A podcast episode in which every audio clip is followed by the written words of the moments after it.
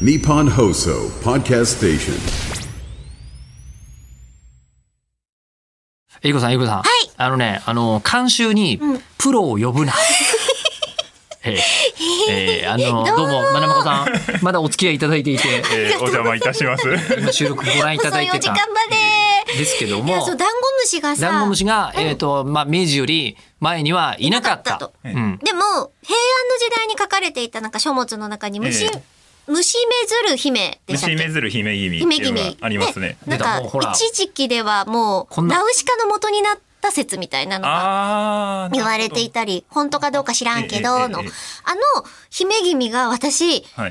ゴムいシをめでてるんだとばっかり思ってたんですよ。あーなんか可愛いし。ええええええで、なん、なんか子供って言ったらそうやろって思ってたんですけど、ありえないってことなんですよね。つまり。そうですね。で、あれはダンゴムシっていうか、たちょっと今記憶で喋ってますけど、あの、ハフ虫、要はその、這ってる虫とかで、だからみんなちょっと毛嫌いするようなものを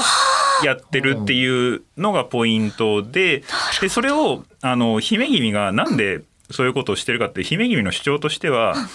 それも結局みんな蝶とかはあのなんかみめめでてるけどでもそれもと美しいとももともとこれ虫芋虫だったでしょって言って、でそこに差はないはずだろうでこれはちょっと仏教的な思想も多分入ってるっていう話で要は転生し仏教だとその、リ陸ドリンネ思想だとその転生していくので、その徳を積み、姿を変えて、そうですね。魂がいや、えーっとですね巡っていくってこ、とリクドリンネだと全部地獄です。あ ど何に生まれ変わっても地獄っていう思想な んで。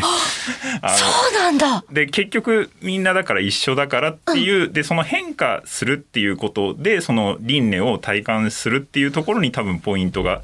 あって、だからその、なえーっと、書いてあることとしては、その変化を、えーっと、しっかり見ることが大事だと。で、その芋虫も結局誰かの父母だったかもしれないみたいなことは確か書いてあったと思うんですよ。今、記憶、記憶です。完全に記憶です。何にも見ずに喋ってもらっているけれど、だから、えりこさん、贅沢に使いすぎなんだって。ちゃんとした大学の先生という。 すごいね。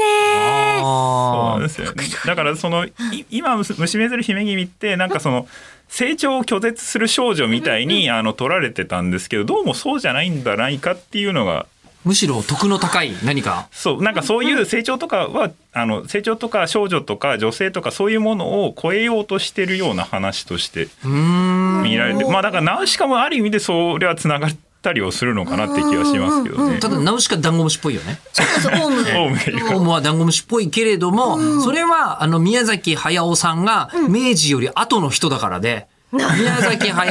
とアニメ技術が江戸時代にあったとて作れないはずなんですよ。すげこうちょっとこえ。うモスラっぽいなんかうにょうにょした感じになってなったらますね 若い子とかになるかもしれないわけですよね。うん、若い子は若い子で面白いんだけど、ちょっと今日はここまで。はい、ありがとうございます。お邪魔しました。